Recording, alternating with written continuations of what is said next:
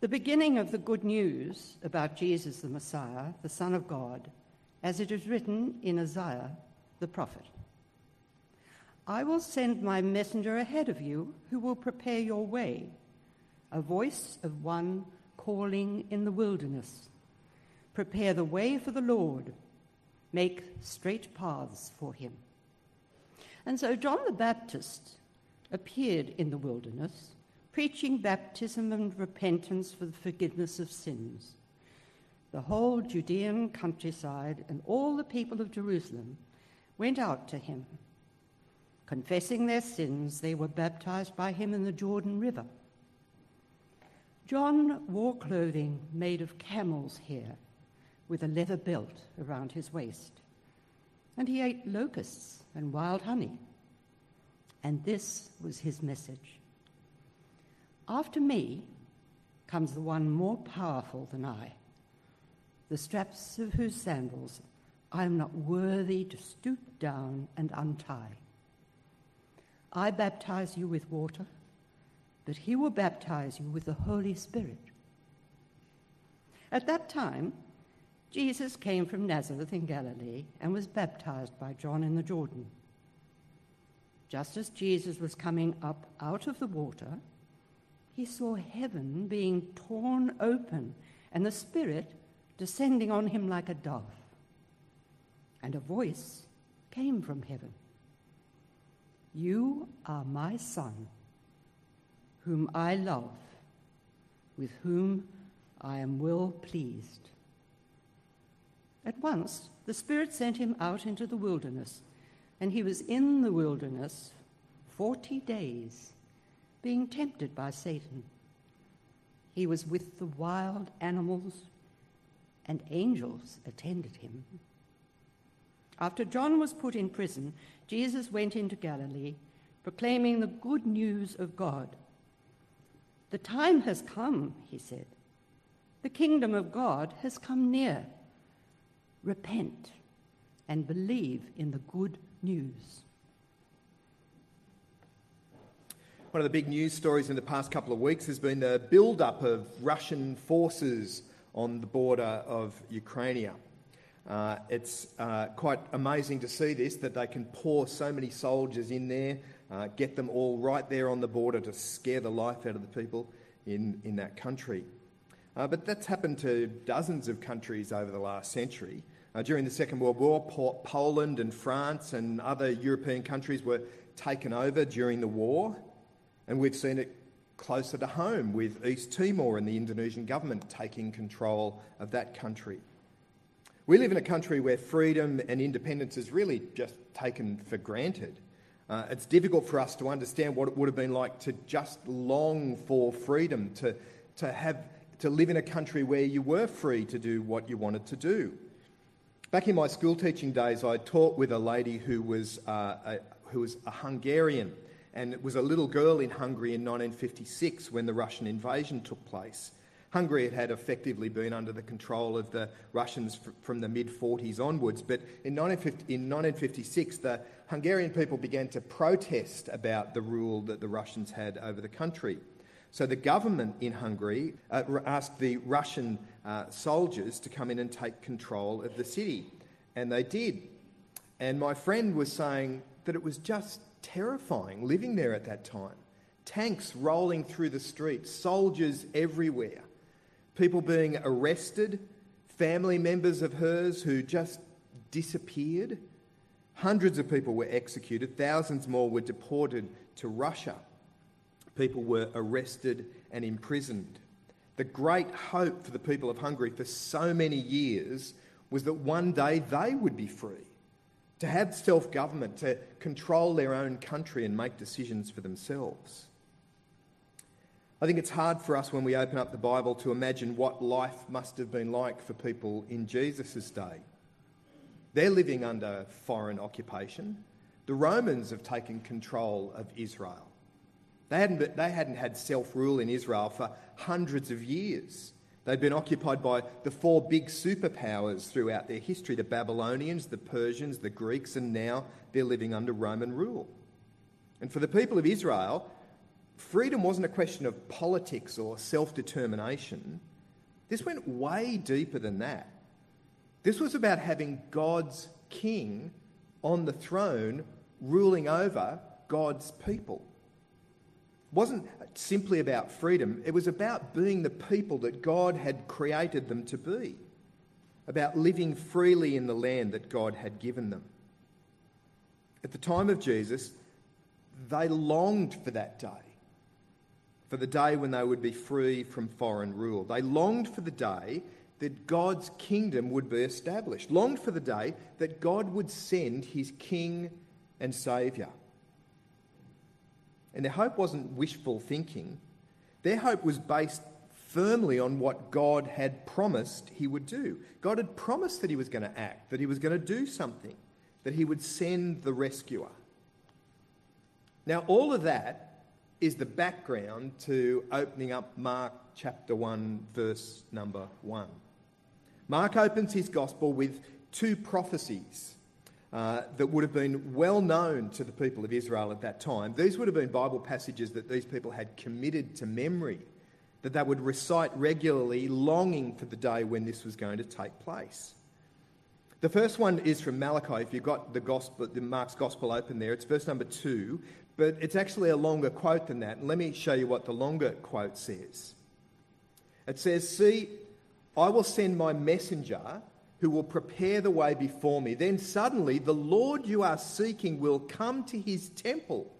The messenger of the covenant whom you desire will come, says the Lord Almighty. You see what that's saying? God is coming. God says, The messenger will prepare the way for me to come. The Lord you are seeking will come to his temple, he says. And in the next chapter of Malachi, it says that he's going to send Elijah as the one who prepares the way, who announces the coming of God, who prepares the way for him to come. The other quote that Mark gives us, just very briefly, is one that comes from the book of Isaiah, and here's where it is in its setting in Isaiah. A voice of one calling, In the wilderness, prepare the way for the Lord. Make straight in the desert a highway for our God. Every valley shall be raised up, and every mountain will be made low. The rough ground shall become level, the rugged places a plain, and the glory of the Lord will be revealed. And all the people will see it together, for the mouth of the Lord has spoken. The messenger is going to go ahead to prepare the way for God to come. He's going to build a highway because God is coming. Every time I, I hear that passage, I keep thinking of the freeway up north uh, where they've ripped away the sandstone to make a level road. It kind of sounds like what Isaiah is saying is going to happen. The mountains will be laid low so that a road can be prepared for God to come, for God to arrive. But then Mark tells us that John the Baptist came and the response to John was huge. Did you see the language there in Mark's Gospel? Mark chapter 1, verses 4 and 5.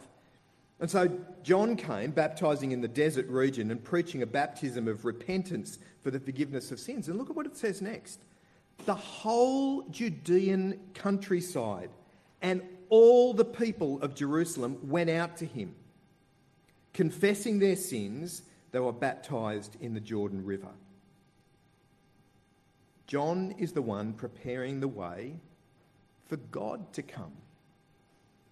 And then in verse number six, it's kind of a little throwaway line in Mark's gospel, but the, re- the original readers would have understood what this is about. John wore clothing made of camel's hair and a leather belt around his waist, and he ate locusts and wild honey.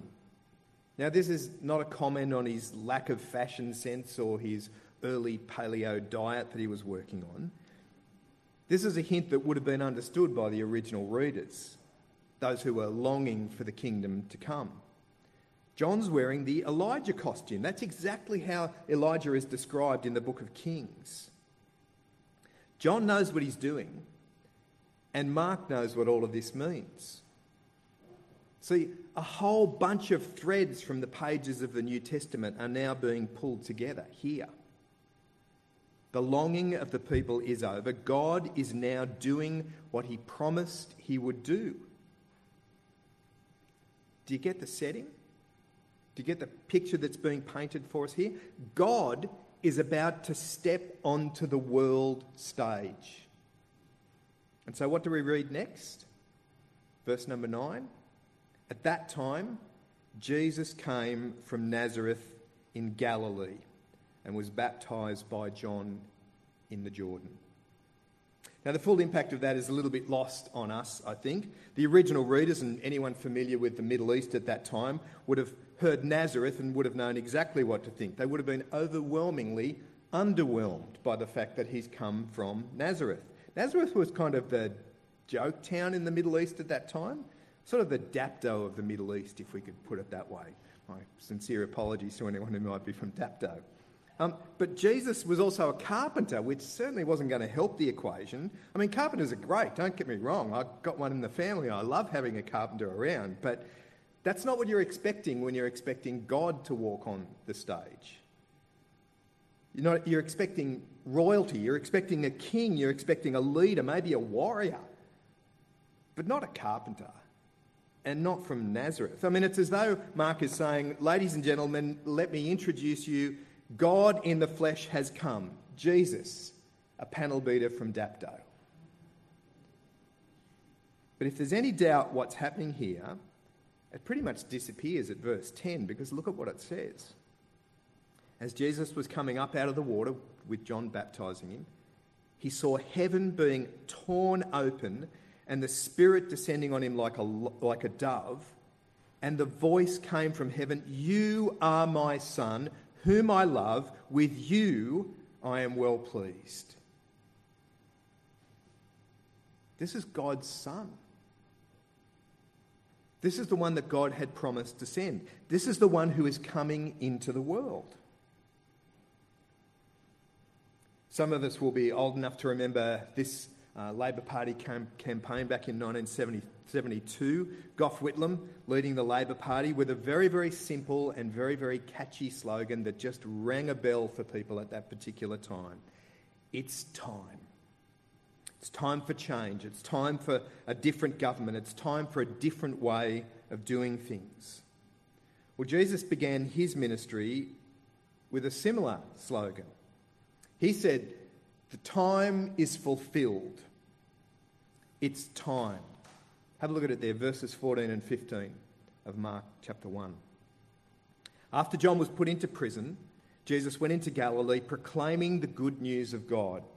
The time has come, he said. The kingdom of God is near. Repent and believe the good news. Jesus isn't here just to bring a change of government. He isn't talking about superficial political changes that he's planning to make. It's time, Jesus said, because it's time for God's kingdom to be established here on earth. It's time for people to turn to God. It's time for people to repent and believe in Jesus. Now, I think the right response to this opening chapter of Mark's Gospel is partly to wonder what in the world is going on. Of course, Mark shows us sort of almost contradictory and, and, dare I say, confusing things in the beginning of this chapter. I mean, some things are clearly a fulfillment of prophecy. God has promised that He would send a king, He's promised that He would send a rescuer. But you see Jesus, and it doesn't look like He's a king. I mean, He's from Nazareth. And He hasn't exactly come with the army that you'd expect Him to have, or even just a good leadership team around Him. Have a look at who He starts recru- recruiting. Verse 16 of chapter 1. As Jesus walked by this uh, the Sea of Galilee, he saw Simon and his brother Andrew casting their nets into the lake, for they were fishermen. Come, follow me, Jesus said, and I will send you out to fish for people. And at once they left their nets and followed him. When he'd gone a little further, he saw James, son of Zebedee, and his brother John in a boat preparing the nets. Without delay, he called them, and they left their father Zebedee in the boat with the hired men and followed Jesus. Can I say, this isn't looking terribly impressive. a saviour from Nazareth, and he's rounding up a bunch of Galilean fishermen to be his leadership team. Today, that'd be like rounding up a bunch of fishermen to be your leadership team. How, how's he going to establish a kingdom like this? Well, the answer's there. The kingdom that he will establish will come through the preaching of the good news.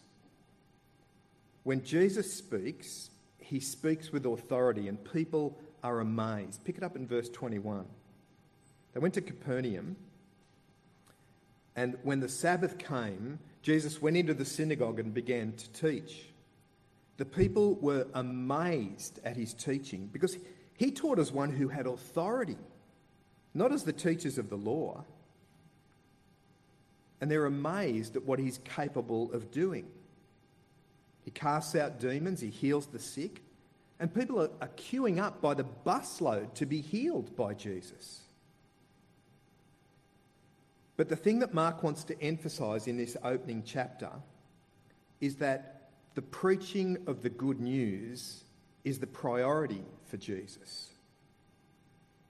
That will be the thing that is central to this kingdom being established. The miracles are not at the heart of what Jesus came to do. Sure, they back up the claims that Jesus makes, they show us clearly who Jesus is, and they confirm the truth of what he says and teaches. But the miracles are not how the kingdom comes.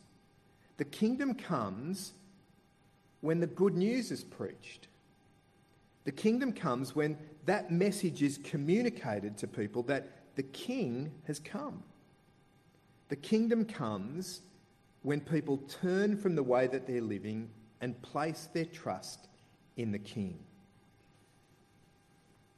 Mark gives us an interesting story right here in this opening chapter. It's a story that helps us understand the miracles and the place that they're going to have within the life and the ministry of Jesus. Pick it up there in verse number 35 of chapter 1. Very early in the morning, while it was still dark, Jesus got up and left the house and went off to a solitary place where he prayed. Simon and his companions went to look for him, and when they found him, they exclaimed, Everyone's looking for you. Jesus replied, Let's go somewhere else to the nearby villages so I can preach there also. This is what I have come to do. Jesus has come to preach. That's what stands at the heart of this kingdom being built. People need to hear and believe the good news about who Jesus is and what he's come to do. The tension that you see in these opening chapters uh, comes up a number of times in Mark's Gospel. Jesus clearly is the Son of God, and you can't argue with that fact. He's the one who teaches with authority, He's the one who can heal, He's the one who can save. But Jesus sometimes seems almost unrecognisable in the story. He's the carpenter's son from Nazareth. And he's wandering around the countryside with a bunch of Galilean fishermen. There's a contrast between the great things that God is doing and the underwhelming means by which he's doing it. The biggest irony is the one that we find at the end of John's Gospel that forgiveness and life come through the death of Jesus. That the king establishes his kingdom by being nailed to a cross. He wins by losing, he brings life by dying. That must have seemed pretty crazy back then, because it still seems pretty crazy today. The Apostle Paul sums up this strange co- contradiction for it for us by calling it the foolishness of the cross. That God has chosen the foolish things of this world to shame the wise, the weak things of this world to shame the strong. And God has chosen the preaching of this good news as the way that the kingdom is going to grow. If you sit here this morning as someone who has their trust in Jesus, then this is your king. This is the kingdom that you're a part of. This is the leader that you follow. This is the message that you believe. And this is the message that we're to take to the world. So, how are you going to grow in your commitment to this kingdom in 2022? What steps are you going to take this year to be a more faithful follower of Jesus? And most importantly, how can you help others to hear that good news about Jesus? We live in a country where the number of people who would profess to be Christians seems to be in the decline. But there's so many people who haven't even heard the message or don't even understand what the message of Christianity is. It may look a little strange, it may even sound silly, but Jesus is the King. Jesus is the Saviour. And that is how God is at work in this world. That's how lives are transformed. That's how people join God's family by hearing the message about Jesus and by placing their trust in Him.